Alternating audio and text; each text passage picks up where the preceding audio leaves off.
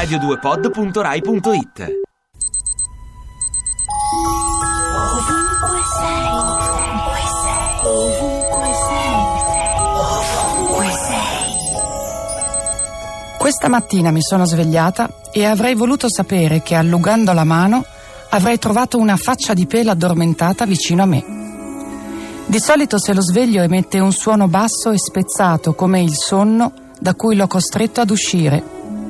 E subito dopo sento la vibrazione nella laringe che mi segnala il nostro legame e l'intimità che condividiamo e mi trasmette pace, perché ho la certezza di essere esattamente dove è giusto che io sia, cosa che non mi accade tanto facilmente. Allora mi piace passare il dorso della mia mano sul suo piccolo cranio, una o due volte, o anche di più, e poi scendere giù per sentire il naso umido di salute e infine affilare il mio umore sui suoi baffi.